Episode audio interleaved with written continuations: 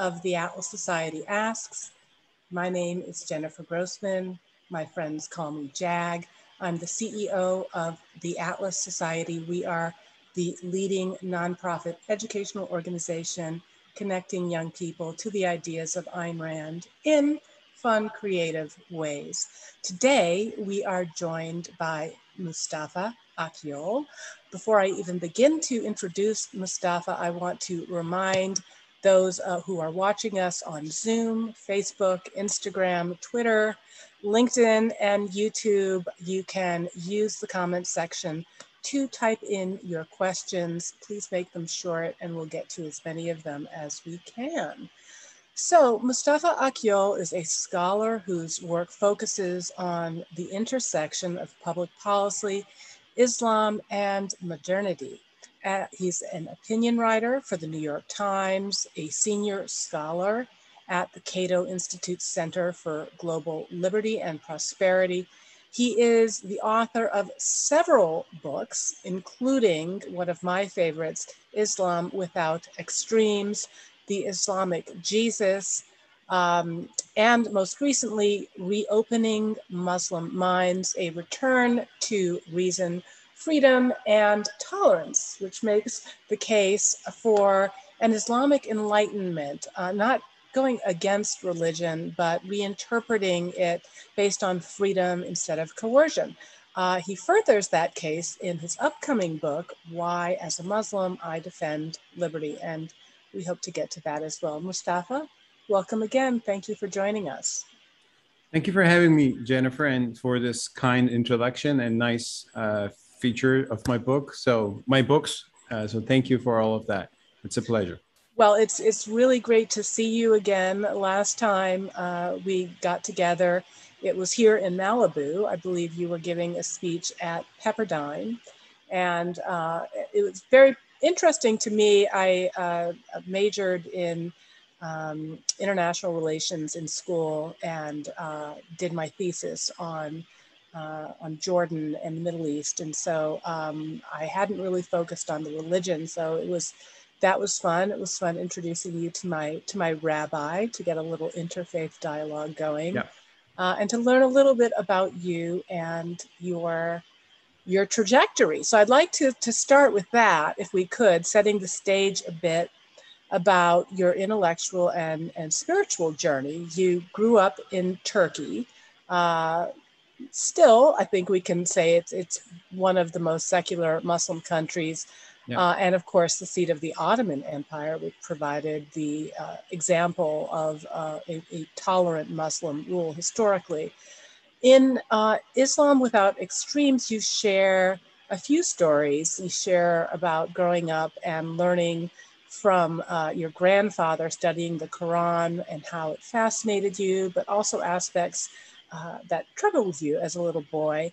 And then also uh, a, a, sad experience of um, when you were eight, your uh, father, who was, a, if I understand, a journalist, highly critical of uh, Marxist groups within Turkey, was uh, jailed as a political prisoner for, for 14 months. So tell us a little bit about yeah, that yeah. and how those experiences shaped you. Well, Jennifer, thank you for you know remind me reminding me those old stories you know from my childhood, which I yes related in the first book. Uh, again, it's it's wonderful to have this conversation again with you. Um, now, uh, I grew up in Turkey, and as you said, I mean, I grew up in Ankara later Istanbul. And my father is a prominent intellectual in Turkey who introduced some of the classical liberal ideas to the Turkish public sphere to the you know broad public opinion. I mean, he wrote about Karl Popper or Hayek. You know, he was partly because he was anti-Marxist in the 70s, but then he moved toward, to closer to classical liberalism. So I grew up with that. At the same time, I my my family was really it's not super conservative religious, but you know fairly observant. And then I became more involved into i mean i became a born again muslim in high school as i call it you know i became more intensely interested in re- religion theology i involved with islamic groups but i ultimately realized that you know there are big problems in the muslim world with the downgrading of the individual with with coercion in the name of religion And in Turkey, you had that in a very little, I mean, level. I mean, because Turkey is a secular state, but you know, you would see certain teachings. I mean, the story you tell is that, I mean, in my grandfather's, you know, uh, he's he's uh, rest rest in peace. I mean, uh, he passed away many years ago. But in, in his library, I had seen this namaz hojası, which means guide to prayer, and it was it had beautiful quotes from the Quran, inspiring about God's creation and mercy. But then there was this statement saying, if you're if your children do not start to pray at the age of 10 then beat them up so i was like i was at the age of nine and like will i be will this happen to me in a year? Like so this kind of idea that you should use violence or coercion I mean, and that's in a very again like it's in a domestic level violence we're speaking about here. And, and that quote wasn't from the quran but in a let's say secondary source as we would call it in islam.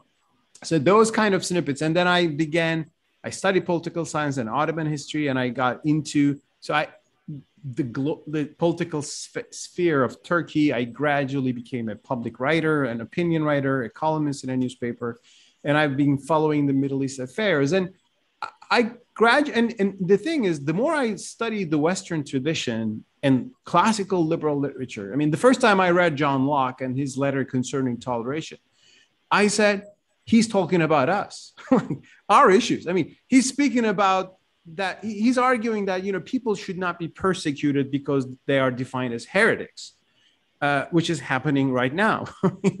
Certainly in Pakistan, it's happening in Saudi Arabia or Iran, which was apparently happening, which was happening in Europe too at its time, and it was a very new idea to say that heresy should not be punished. You know, it was a very shocking idea. Some people said, you know, why are what are you doing this? I mean, there were critics of John Locke because he was bringing this dangerous idea of liberty. And uh, my, my sense today is that with all that background and all the authoritarianism you described, like I saw my father get, going into prison, and that had nothing to do with Islam, by the way. It was a military coup, which was nationalist authoritarianism. It was not about religion.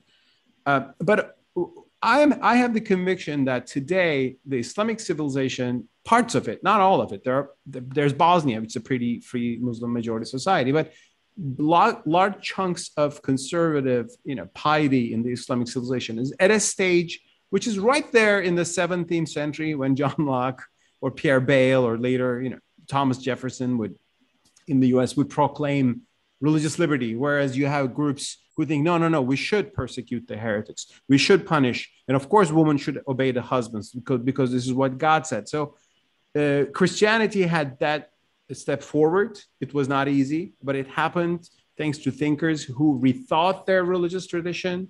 Some of them challenged it, but others reinterpreted it. And I find myself in the letter camp, like saying, okay, we can rethink our religious tradition. And in Islam, issues are huge blasphemy laws, apostasy laws, uh, the idea that there should be a religious state that you know coerces people to be religious or that suppresses heresy or atheism. It's it's very powerful. It's out there. But there is also a tradition starting in the 19th century called islamic modernism.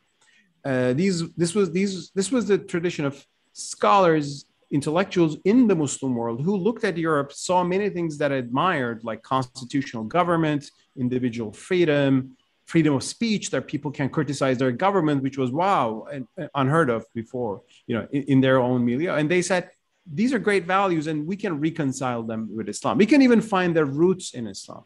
So I'm kind of taking that whole Islamic modernist scholarship and putting them into accessible, understandable books and articles and, and you know lectures, so people around the Muslim world uh, can relate to. Uh, so that's the you know summary of my work. And my new book, Reopening Muslim Minds, is probably the most comprehensive thing I've written because I get into a lot of theology. Thanks so much uh, for showing it. And um, I get into a lot of theological issues in Islam because there are a lot of jurisprudential issues that is like interpretation of the Sharia. Uh, but then there's, there's even a theological layer beneath that. And, and probably you have seen some of those in the book. Uh, so this is what I'm doing, and you know, thanks thanks again for welcoming me to speak about this today.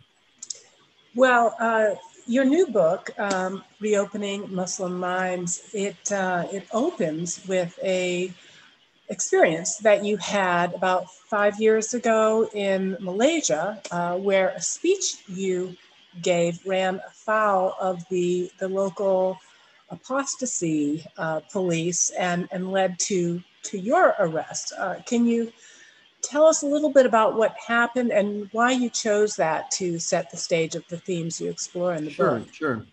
That's a fun story. I mean, it wasn't fun when I was going through Doesn't it. sound like it was became, fun. Yeah. a fun story. Uh, this happened. I mean, this is the story indeed in the introduction chapter.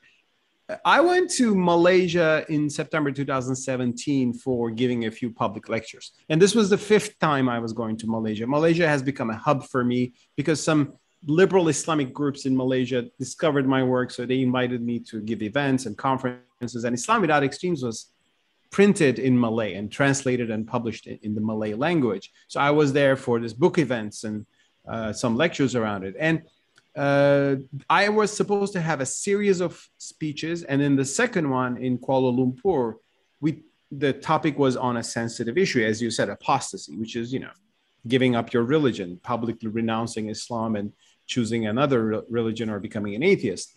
And um, this is considered as a crime in about a dozen Islamic states right now. In Saudi Arabia, in Iran, if you come up and say, I'm an atheist today, police will be after you, they will get you. You may even give in uh, the death penalty because that's how the traditional jurisprudence define it, defines it. Uh, Malaysians are moderate, so they're not sending people to jail or they're not executing apostates, but they're sending them, them to rehabilitation centers. So I said, well, that's not moderate enough, and Yeah. just let people go. I mean, it's their conscience. And uh, I, I made a few arguments that I said, well, yes, in jurisprudence, in classical interpretations of the Sharia, yes, there is a law which says there's a there's a verdict which says apostates should be executed, but the Byzantine laws were the same at the time. The Sassanid laws were at the time. It was just the world the way it was because your poli- political allegiance and your religious allegiance was the same thing. So this was a, a phase in human history, whereas it doesn't have any basis in the Quran, the only undisputed source of Islam. There are some bases found in the prophetic sayings, but they are disputed. The authenticity and the context of those are disputed. And I refer to some scholars who have progressive ideas on this. And finally, I said, religion is not something that you can really enforce if people cannot believe, if people don't believe in it. I mean, if, if they don't believe in Islam, you can make them hypocrites by forcing them to remain in the religion. Religion is not something you can police. So that was my punchline. And then uh, people were leaving, and then these guys came in and they said, you, You're Mustafa Akyol? I said, Yes. And they said, You said religion cannot be policed. They said, We are the religion police. so they showed me their identity uh, cards, and uh, their job is religion enforcement officer. So basically, I had challenged their job. And so um, they let me go that night, but they watched the video yesterday. They decided I committed a crime. So they invite, they summoned me to police headquarters. Uh, I didn't go. I was leaving the country, so they arrested me at the airport and they charged me for uh, a for the crime of teaching religion without permission from the authorities. And they said the crime is, I mean, the punishment is two years in jail. Uh, luckily, I was saved through some diplomacy. But in this story, in the beginning, I re- begin with that story to say, "Hey, listen, we have a problem here. I mean, we have people who think that apostates should be punished. Again, same people were there in Europe. They were burning people at the stake. You know, and, and this was happening in the name of Christianity. But Christians at some point said, "We're not going to do this anymore because it's absurd. It is." Not bringing any honor to our faith. It's defaming our faith. It will be tolerant. We'll be respectful, and we will be still conservative our own ways. And I have no problem with that. People choosing pious conservative lies. Uh, it just should be not not coerced. Uh, and of course, I use that story to look into what kind of arguments they're using and what are the counter arguments. Because the, the big controversy is this verse in the Quran, which says "La ikraha fid din" in Arabic, which means there is no compulsion in religion. It's a very broad statement of freedom, actually. But those religion police in Malaysia, as the Saudi or Iranian authorities are doing, they are limiting the scope of that verse by inserting parentheses into, into the verse. Then the verse becomes there is no compulsion in religion only while entering Islam. Uh, whereas I'm saying there should be no compulsion in religion while entering Islam or leaving it or while you are practicing it in the way that you believe in it. And and can we say that? Can we make that interpretation? It opens chapters of jurisprudence and, and theology, which is, you know, my book uh, gets to after that uh, first you know introduction. Yeah, well, that's uh, very very interesting, and I, I want to again encourage those of you who are watching us across our platforms. Please go ahead, queue up your questions, get first in line, and uh, and we'll get to as many of them as uh, as possible. And so it's interesting, Mustafa. You're talking about the reinterpretation of that seminal uh, phrase to say, you know, no coercion within Islam before, but once you get into it, then, you know, all bets are off. And it does definitely seem like a departure because you describe the earliest beginnings of, of Islam and, uh, and clearly the, the popularity of the religion. And in many ways, in contrast to the, the tribal culture, to many of the norms of the day, in some ways it was a, a liberalizing force. It was uh, developing more of a theme of individualism, um, of, of free will, of uh, individual agency as opposed to kind of collective guilt uh, or merit. And perhaps that's why, you know, your book is is not titled opening uh, Muslim minds; it's reopening um, Muslim minds, and the, yeah. the subtitle isn't uh, is a return, not a discovery, but a return to uh, to reason, freedom, and mm-hmm. tolerance. Mm-hmm. So, mm-hmm. maybe uh, tell us a little bit about uh, in in what ways that that arc has has changed and and those values have been uh, mm-hmm. lost and, and mm-hmm. abandoned. Uh, thank you for that. I should say one thing. I mean, I'm not making a romantic argument that in the first 10 years of Islam, everything was classically liberal and you know, or in the first it was a, it was a libertarian heaven or no, I mean, I'm, but what I'm trying to say is that when you look into the early Islamic civilization, you see certain uh, you see certain ideas, you see certain improvements, some revolutionary changes that Islam brought which was for its time a major step forward for human freedom. Uh, like what? Uh, if you read the Quran today, I mean, there are some passages about women that you know feminists are discussing whether you know this is acceptable or not. What it's saying, there are some patriarchal, you know, certainly at least language. But for the seventh century Arabia, the Quran brought women the right to have property and to inherit property which was wow. I mean, p- people didn't have that at the time. Uh, the Quran brought the idea that individuals are responsible for their crimes and crimes are not tribal. It's not like that somebody from your tribe killed one of us, so we'll kill one from you. No, that person is responsible. So the idea of personal responsibility of crimes. Islam brought the idea that when Muslims create empires, and I don't think they should have, but they did, you know, they should still tolerate Jews and Christians and allow them to practice their religion. Now, this was a fascinating thing at the time because people were not doing this. Like when Byzantine Empire was expanding, it wasn't allowing Jews to uh, practice their religion. That's why actually the spread of early Islam was welcomed by Jewish minorities in the Middle East. That's the story that people forget because they they were they had suffered so much from Christians, which was very anti-Semitic at the time. I mean, Christianity luckily abandoned that ugly past but Islam respected Jews and gave them the right to not equal citizenship. I mean, not not with the modern standards of today, but the practice to be able to practice your religion without harassment. That was a major thing. That's why when Jews were persecuted in Catholic uh, Spain in the 15th century, Sephardic Jews, uh, you would know that story. They fled to Islamic lands, especially the Ottoman Empire, Istanbul, my hometown, has a Sephardic community that appreciates the fact that you know Ottoman Empire welcomed them at a time when Catholics were forcing them either to convert to Christianity or you know be tortured by the Inquisition. So uh, it, it, was for its time tolerant. And also one thing that I emphasize is that early in early Islam there emerged this globalist or cosmopolitan worldview where Muslims said we have our wisdom that is coming from the Quran and the Prophet but wisdom is also universal. Humanity can discover things. So we can learn from the previous civilizations, the sciences of the ancients, as they call it, especially Greek philosophy. I mean, Aristotle, Plato, uh, Galen, all the Greek thinkers, and their books were translated into Arabic, and that was a major event in world history.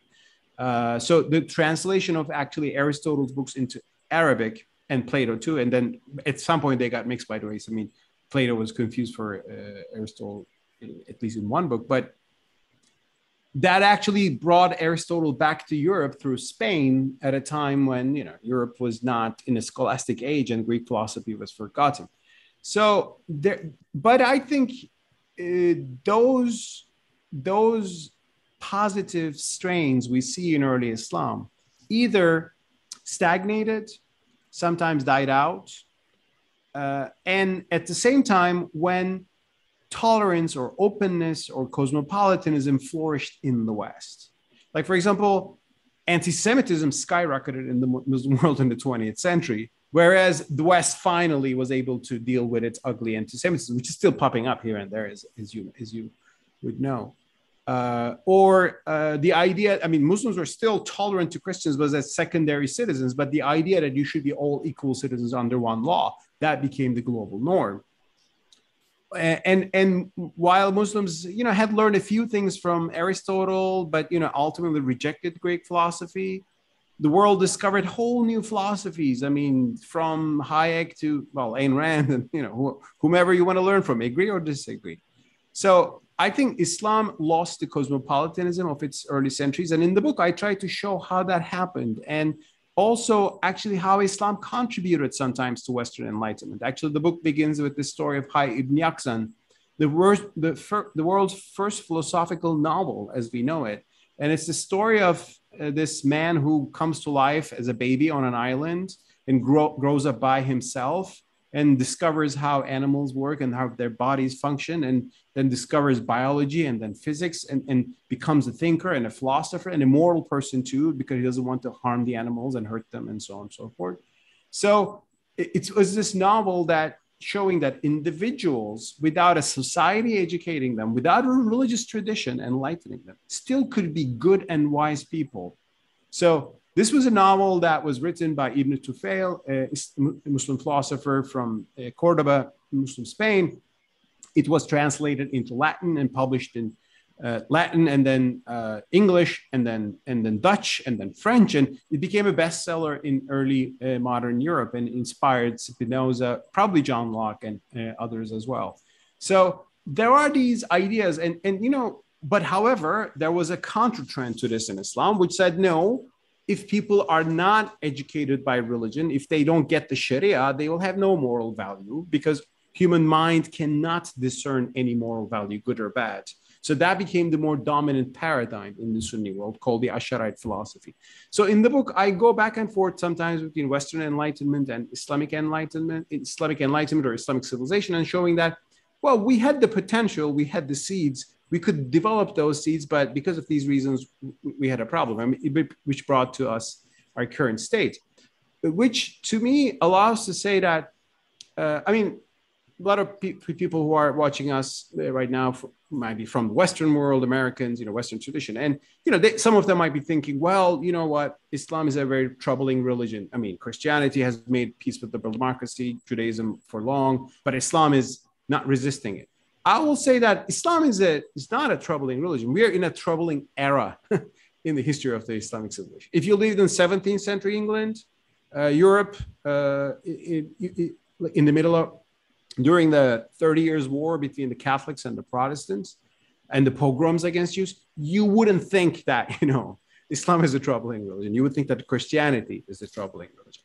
Christianity changed dramatically, and uh, it was a force for good. So my book shows how that actually happened in Christianity by accepting the idea of human dignity, by granting that pe- there is something called natural law, that people, even without religion, they have a tendency towards ethics, towards good, towards justice. So that in itself can be a basis for universal, you know, rights and universal natural, uh, natural rights. So those ideas, I think, became more strong uh, in Christianity, which helped the transformation. In Islam, we have the seeds of those ideas, but we have to work on them. So you talk about the, the seeds uh, of those ideas and the, and the seeds of freedom that, that you parse uh, in, in the Quran. Uh, and you also spend some time talking about how those seeds did not necessarily fall uh, in a hospitable climate. And you uh, encourage readers to look at the, the map of, of uh, countries and peoples uh, of Islamic faith, as well as uh, arid lands. And there's a, a, big overlap. Certainly, there was even more of an overlap. So, you know, along the lines of guns, germs, steel, to what extent did the the climate, did the environment mm-hmm. uh, shape the the cultures into which mm-hmm. Islam was was born?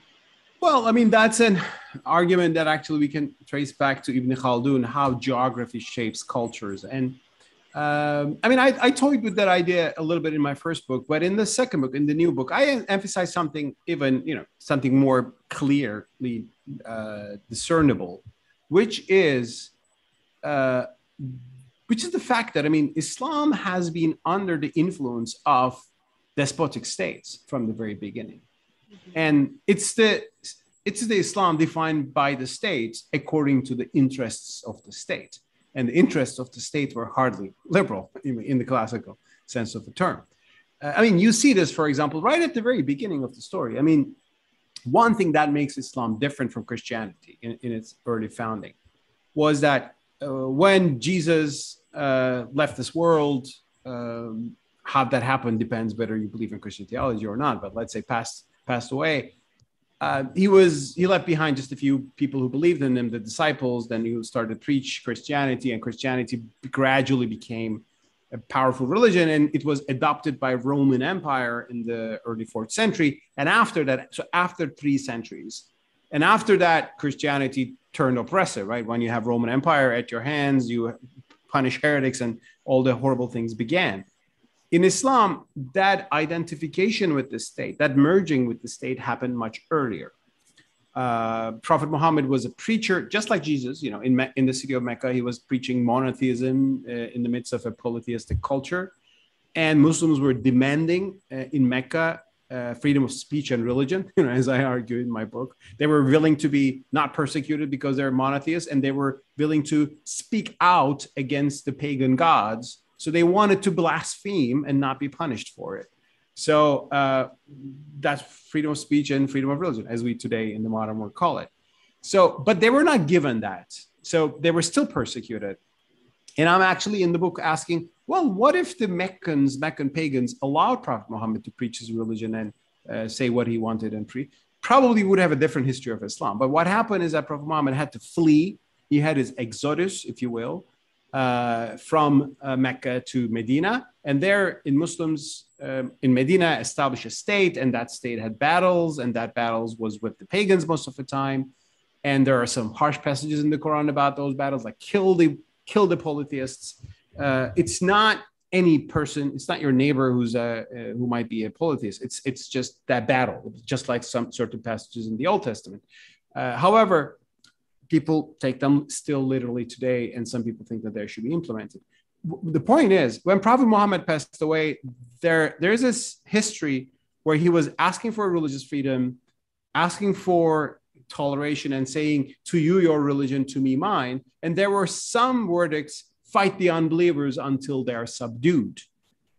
So what happened is that Islamic jurisprudence, the interpretation of the Sharia, in a few centuries established that, even less than in a few centuries during the Umayyad Empire, established that the early verses in Mecca that is about toleration, that's about to you your religion, to me mine, are abrogated.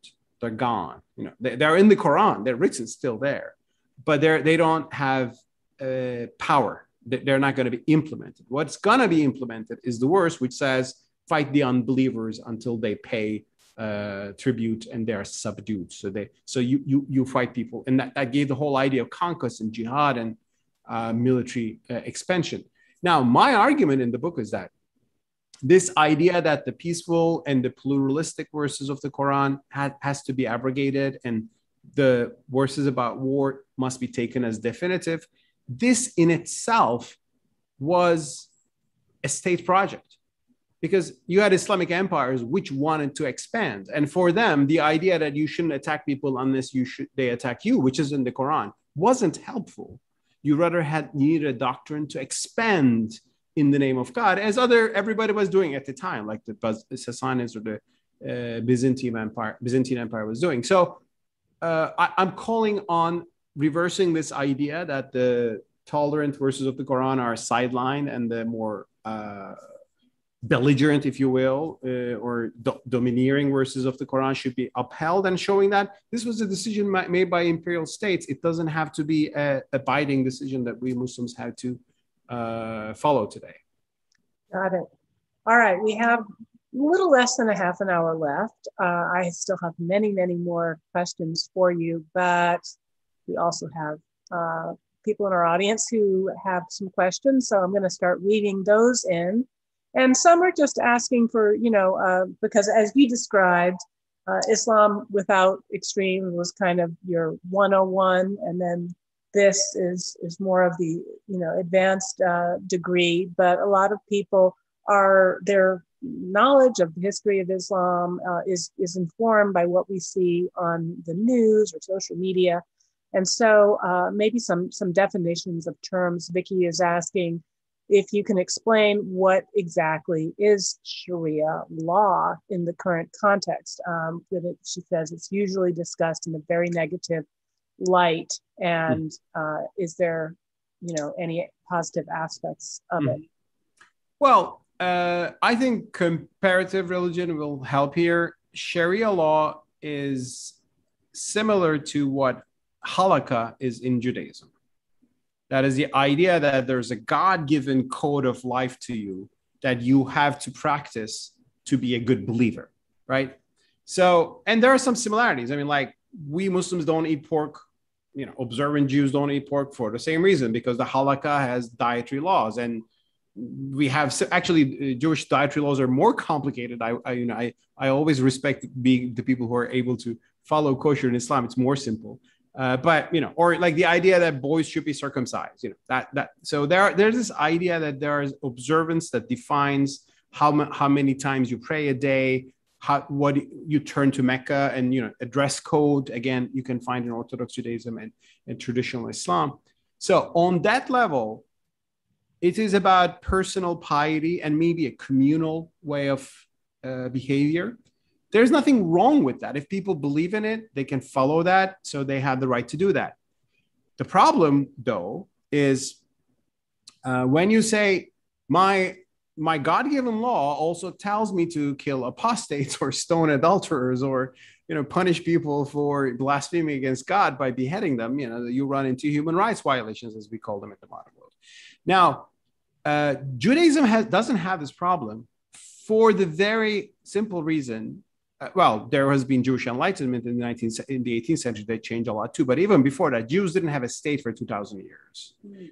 So the idea that you should stone the adulterers, which is there, I mean, if you read in uh, the first five books of the Torah, which is there, has not been implemented. And Jews learned how to just live by the halakha as a communal code and as individuals and communities, but not not you you not, you don't go kill apostates for it, and it's gone. So if it's if it is written there, it's not implemented anymore for two thousand years. In modern Israel, is not a halakhic state, so you know there are some conservative people, but it, it, the laws are not there. But in Islam, the Sharia also became the law of the state. Uh, and of course, there was the Sharia, and there was the, some some form of secular law that some decisions that the sultans could make but ultimately Sharia was the overarching law. And also it's it got interpreted from this position of power. Uh, so why don't you use power for religion by you know coercing people to practice or you know punishing people for heresy or apostasy and all that? Uh, so that's why there's a lot of elements in the Sharia that what we would call today the penal code, some of which are troubling, uh, there are corporal punishments, which was the norm in seventh century. You know, it was what the world was. But if you still implement today, you will uh, uh, end up doing a lot of things that are shocking to the modern conscience. Uh, and and of course, there are a lot of things about women you know must how women must obey and serve their husbands. And i think most most of that is also doesn't even come from the quran but it comes from the interpretation of medieval jurists. And some of some of those jurists even projected back those ideas i think to prophet muhammad. So there's a whole body of law. So today if you have a conversation with a muslim and if you say the sharia is bad the Muslim can say, What are you talking about? According to Sharia, I fast in Ramadan and I pray to Mecca five times. What's wrong with that? he's right. There's nothing wrong with that, and every people have every right to observe the Sharia in that voluntary sense. But if if you say Sharia is the law of the land, well, then it means you want to kill apostates or uh, stone adulterers and that kind of stuff. And uh, of course, you might have a modernist interpretation of the Sharia, which is also something that I, I I'm working on. If you do that, the Sharia becomes just a set of principles of justice instead of literal implementation. We call it the maqasid or the intention approach. Uh, actually, if you go through that route, the Sharia can give you a good basis for, let's say, human rights and natural uh, natural law. Because uh, according to, let me explain that in a second. There are verdicts in the Sharia, right? But some scholars were wise enough to ask the question why God gave these verdicts, what was God's intention. And they ultimately mapped out five intentions of the Sharia the protection of religion, life, property, lineage, and the intellect. Now, if you say, okay, these principles are universal, so let's look at the modern world with this and leave aside all the literal implementations, you might have a very different sense of Islamic worldview. Uh, actually, a few scholars did that. They publish every year something called the Islamicity Index. They're mm-hmm. ranking countries according to the five values of the Sharia: the protection of life, religion, property, property rights. You know, uh, and you know which countries top this Islamicity Index? Not Saudi Arabia, not Iran, none of them. No, actually, Muslim majority countries in top 50. It's Ireland, New Zealand, uh, wow. uh, Norway, Denmark. I mean, countries generally like in Western Europe or Australia, Canada, US is doing not bad, you know. So, um, I mean, again, this is a reformist, modernist perspective. Not traditional people will think in these lines, but there is this perspective in Islam, which is what I'm also talking about in my book. Like God says something, but look at the intention mm-hmm. and not look, don't look at the context in, in, in which this intention was implemented. Like the intention of the Quran, you can easily say the intention of the Quran was to uplift the status of women in that society. It was not equal, but it was pretty good for that society. But today, the intention is uplifting women, give women equal rights. So that's the modernist approach to Sharia. Uh, but but I will I'll be honest. I mean, if you if I make this argument in Afghanistan, Taliban will come and show me that you know I'm a heretic and will probably punish me for that. So it's not that everybody agrees with these ideas, but these ideas are out there. Uh, and those those groups generally, which are passionate to implement uh, Sharia through the state, we call them Islamists Islamist political parties, or they are simply the regime in Saudi Arabia, and of course in some countries it's the regime. So there's a trouble. There's a trouble there. But I think the way to go forward is not to ask from Muslims to condemn Sharia, ask from them or expect from them to uh, reject things that are na- done in the name of the Sharia and that are in violation of human rights. Well, that is a really helpful um, primer on what is uh, Sharia law. Um, you discuss some other concepts in your latest book, um, the divine, divine command theory versus uh, ethical objectivism, not to be confused with Ayn Rand's objectivism. And, um, you know, in addition to that index of Islamicity, you cite a poll which was taken in uh, the, the world, uh, is it necessary, it's not specific to Islam, but is it necessary to believe in God, to be moral, and to have good values? Uh, and 99% of Egyptians believe it is, as do 98% of Indonesians, 97% of Jordanians, 88% of Pakistanis. By contrast, only 10% of Swedes agree, 37% Germans, 57% of Americans. Why, why is that important in terms of what you're talking about, this continued hegemony of, of a divine, divine command mindset? Mm-hmm. Uh, thank you for reading my book carefully, Jennifer. I should say that. And uh, that is in the chapter about, yes, the that is in the chapter that is about the philosophy of law, right? In Islam, the, the philosophy of the Sharia. And here is here's the beginning of the story. A few centuries, the first few centuries of Islam are really important because there all the big questions were asked and discussed passionately, and some of them were left aside, but I think these are big questions. Uh, early Muslim theologians passionately uh, disagreed with each other on many issues, on several issues, but one of them is very important. That's the issue of good and bad. And the, here was the question.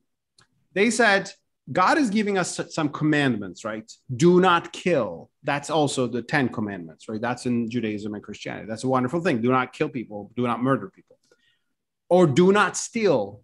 This is good. God is saying this. But is God saying these things because killing and stealing are bad in themselves objectively? Or do these things become bad because God simply said so? Or like helping a person who's dying out of thirst in the desert is a good thing. Can we can we arrive as with our conscience? Or should we think like that only because we find the commandment from God like to help help the help the poor person? So uh, the two schools of thought was clearly there. And one school, the Mutazila, these are known the rationalists of Islam. They said there are objective rights and wrongs in the world, and God is educating us about them. So the divine commandments are indicating what is out there already, already objectively. So even if we didn't hear anything from our religion that murdering innocent people is bad, we would conscientiously, through our reason, intuition, would know that. Therefore, non Muslims would know that too. Therefore, non Muslims can be moral people too. Of course, they might not be moral people, so that's why religion is uh, here to warn us and guide us. And but it, it's not that when you take out religion, everything will collapse. Whereas the other side said, no, things are right or wrong only because God said so. Actually, they said, if God says steal, then stealing would be good. Well, he said it's bad, so we take it it's bad. But whatever he says will be absolutely right. So it's called divine command theory. The second, the first view is called ethical objectivism. As you said, it's not about Ayn Rand's objectivism, but it's about it's it's a theological doctrine that good is out there. It's in and human nature can discern it, good and bad. Not not everything, but you know basics. Uh, so our religion is reminding and educating about these things. So people with people who are not muslims can be good people too. That's why you can learn something from aristotle who's an infidel you know by islamic definitions. We had a good theory on morals right? I mean and muslims studied that, that uh, uh, virtue you know ethics of aristotle. But the idea which but the theological school which said no there's no good and bad there's no ethical value outside of the sharia dominated islamic jurisprudence uh, and I show how today this leads to conservatives who are thinking in these lines to assume if people are atheists, they can't be moral uh, because they have no religious knowledge. So if, if you have no religious knowledge, you are nothing, right? You don't have any, any wisdom. You don't have any virtue in, in you. I mean, a lot of Muslims who actually live in Western society intuitively see that that's wrong. I mean, I, it's a, it's a thing in Turkey to say, oh my God, in I don't know, in Sweden, people really stop at red light where we don't. I mean, that kind of like life experiences, that kind of stuff. I mean, there are corruption index showing that actually we have bad corruption in some of the Middle Eastern societies where you have more cleaner, you know, politics in, in some others uh, that are non-Muslim, that are even secular.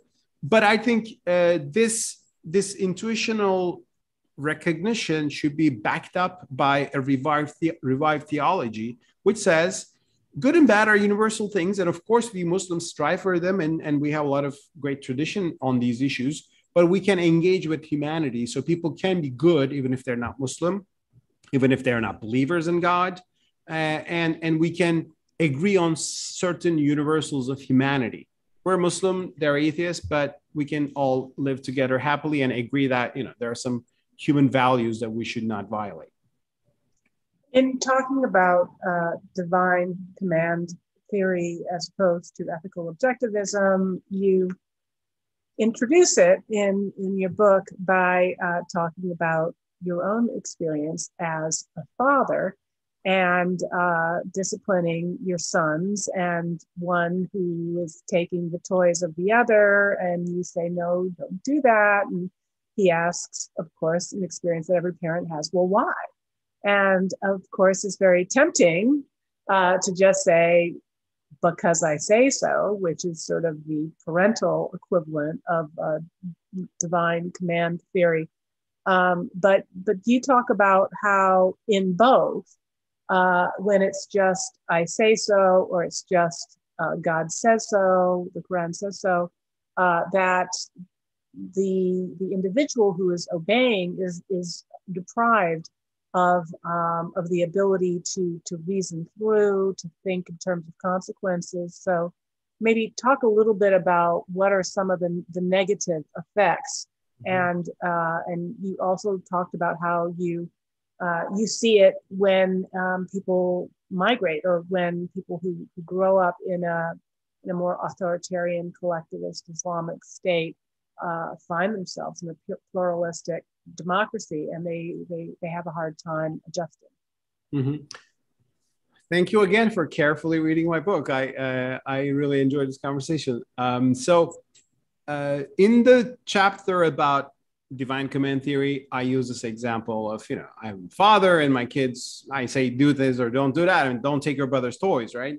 And he asks me why and I have two options. I can say, well, you shouldn't take your brother's toy because it's his property or, you know, it's his right and you will be offending him. You know, you wouldn't like the same thing to be done to you. So you bring in some golden rule, maybe. You try to understand your child that there are things he should not do sometimes in life because that's wrong in itself. Mm-hmm. Or you say, don't do it because I say so, I'm your father. Uh, so if you educate your child simply on the I say so because I'm your father, child will learn certain commands from you as as your fa- as your parental the authority but will not understand why and will not maybe develop an ethical perspective on things and, and, and learn how to use his conscience and you know turn this into principle and so on and so forth. Uh, i mean i refer to some books about pediatrics on these issues as well but that's not my expertise obviously but I, I use this to say okay let's look at into how we muslims look, look into divine commands and there are examples I show in the book that how the, this divine command theory idea that you obey without understanding why, uh, because that's what's supposed to be, how it leads to absurd decisions by Muslim, some Muslim jurists today. And I use this example, I show this example of a fatwa.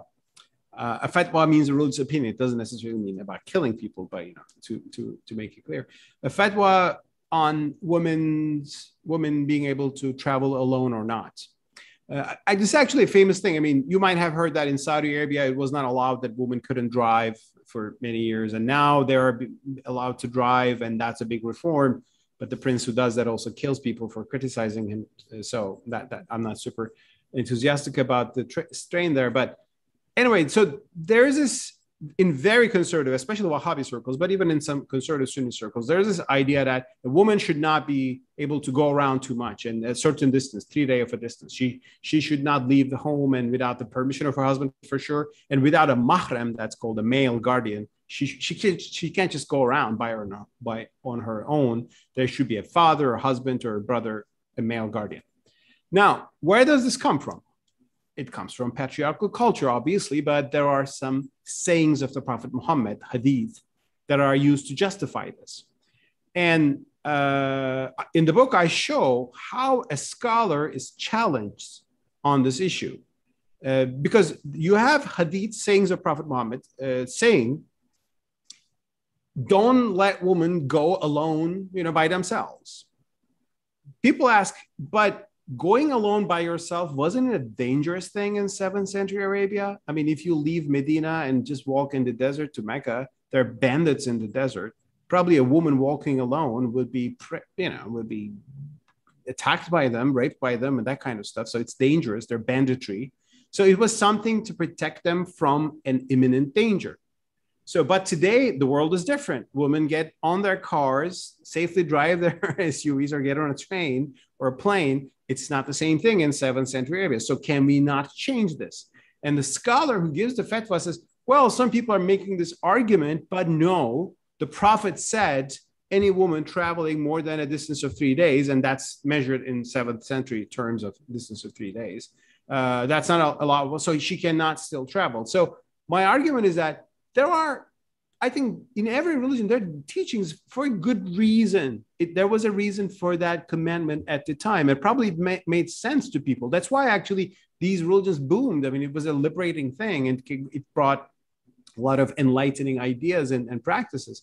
But if you don't understand why it was said in that particular context, you end up turning a good intention into a terrible uh, constraint on human freedom, which is the case with women traveling, for example. And all those travel issues should be understood that travel was not the same thing in, in 7th century Arabia uh, compared to the 21st century modern world.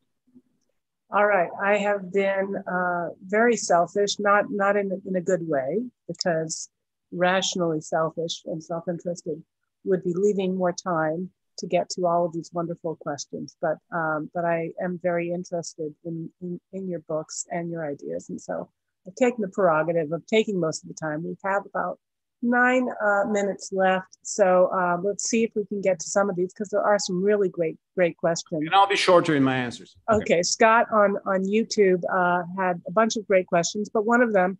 Uh, is should we see the recent peace deals with uh, with Israel as a positive sign for the region? Oof, I mean, that's politics of today. That, that That's not uh, the topic of my book. But here's what I can say I'm glad that Israel is making peace deals with certain Arab countries. More, I mean, it began with UAE, Morocco, Sudan. Especially Sudan is good because you know it had a, Islamist past. It's in a transformation. But ultimately, what we need is a peace deal between Israel and the Palestinians.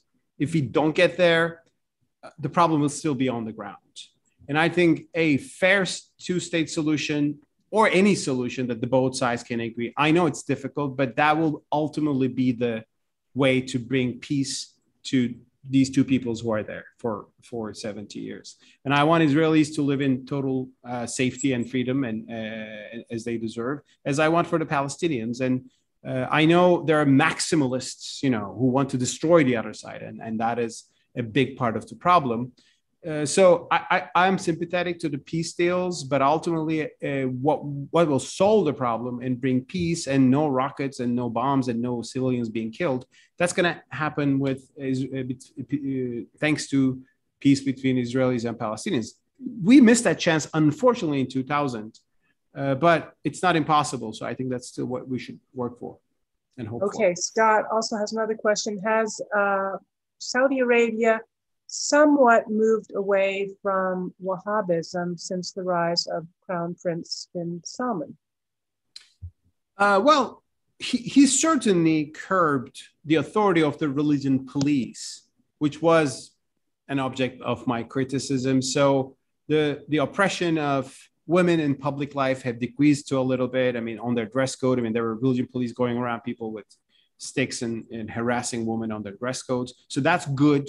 Uh, that is, uh, for example, people can have their shops open during prayer times. That's fine. So, on a social level, there is some liberalization for Saudi standards, which is good. I, I, I'm happy with those. I welcome them. Also, he said a few things about not every hadith is authoritative, and you know the most uh, massively transmitted hadith should be seen, but others are doubtful, which is a huge thing actually uh, for Islamic truth. So I, I, welcome those things. But the problem is the guy who also does these also got killed, as as far as we know from the evidence, mm-hmm. that a journalist brutally for being critical. So unfortunately, we have this problem in the Middle East that some of the people who co- who do and some social reforms also prove to be political autocrats. Uh, and can we please have it both? Like, can we have leaders which will allow women to drive but also not kill their critics. I mean, it's not there Saudi Arabia right now. I don't know where it will go. I would sup- I would be supportive of the social liberalization, but I would be critical of the political oppression because that in itself also might backfire too, uh, even on the in the social level. I mean, if you if if the idea that a social liberal can only be a political tyrant, you know, that's not good for the broad idea of freedom. Are there signs? Uh, Scott asks that the largely Muslim migration to Europe has led to more liberal attitudes among the migrants? That's his question. Or are there signs that it's led to a kind of a retrenchment? Well, I mean, uh, there are there's a difference between the new migrants who just came out of from a war zone and still, you know, adapting to the new modern society, and I'm sure there will be some integration issues there. Uh, but I also see in the West the rise of a Muslimhood that is at peace with an open, liberal, free society. And I see that as a healthy, good thing and a sign for the future. And the best place for that is in America. And American Muslims are well integrated. I wrote an article in the New York Times uh, about two years ago. The creeping, uh, what was it? so people speaking of a creeping Sharia, you know, it was about the creeping liberalism among American Muslims. So there are American clerics who are saying, "Oh, our youngsters are becoming too liberal. They tolerate everything. They tolerate gay people. They tolerate people drinking. So where are we going?" So I'm good. I'm happy that you know some American Muslims are be, becoming proud Americans, and and they can be pious. I have not, nothing against them being pious it's not about that but they being open and uh, feel free uh, in the rest of society so that sort of healthy integration is going on that should not be rejected and blocked because of, of fears uh, i think with the migrants uh, in, in, Europe, there are more problems, especially in France, for example, there are more problems. But I think that is partly because of the immigrant population, uh, like a colonial heritage, but also because European countries are sometimes not very good in integrating people. I think a welfare state uh, instead of a dynamic capitalist society makes people uh, not, you know, uh, partners of society. You know that that's not a good idea. Right. Some of the bans on religious clothes is wrong. I mean, you should allow people to dress whatever they want. Uh, they will be more proud citizens if they feel themselves as they are. Uh, so there's work to do, but I think uh, the the Muslimhood that is evolving in liberal West, I think is a sign of hope for the future because other Muslims can see, well, you don't need a theocratic state to be a good Muslim, right? You can be a good Muslim in a totally free society. Well, we've got just a couple of minutes left. So, is there anything that I didn't ask that uh, that you wanted to add, um, or maybe tell us a little bit about your your upcoming book?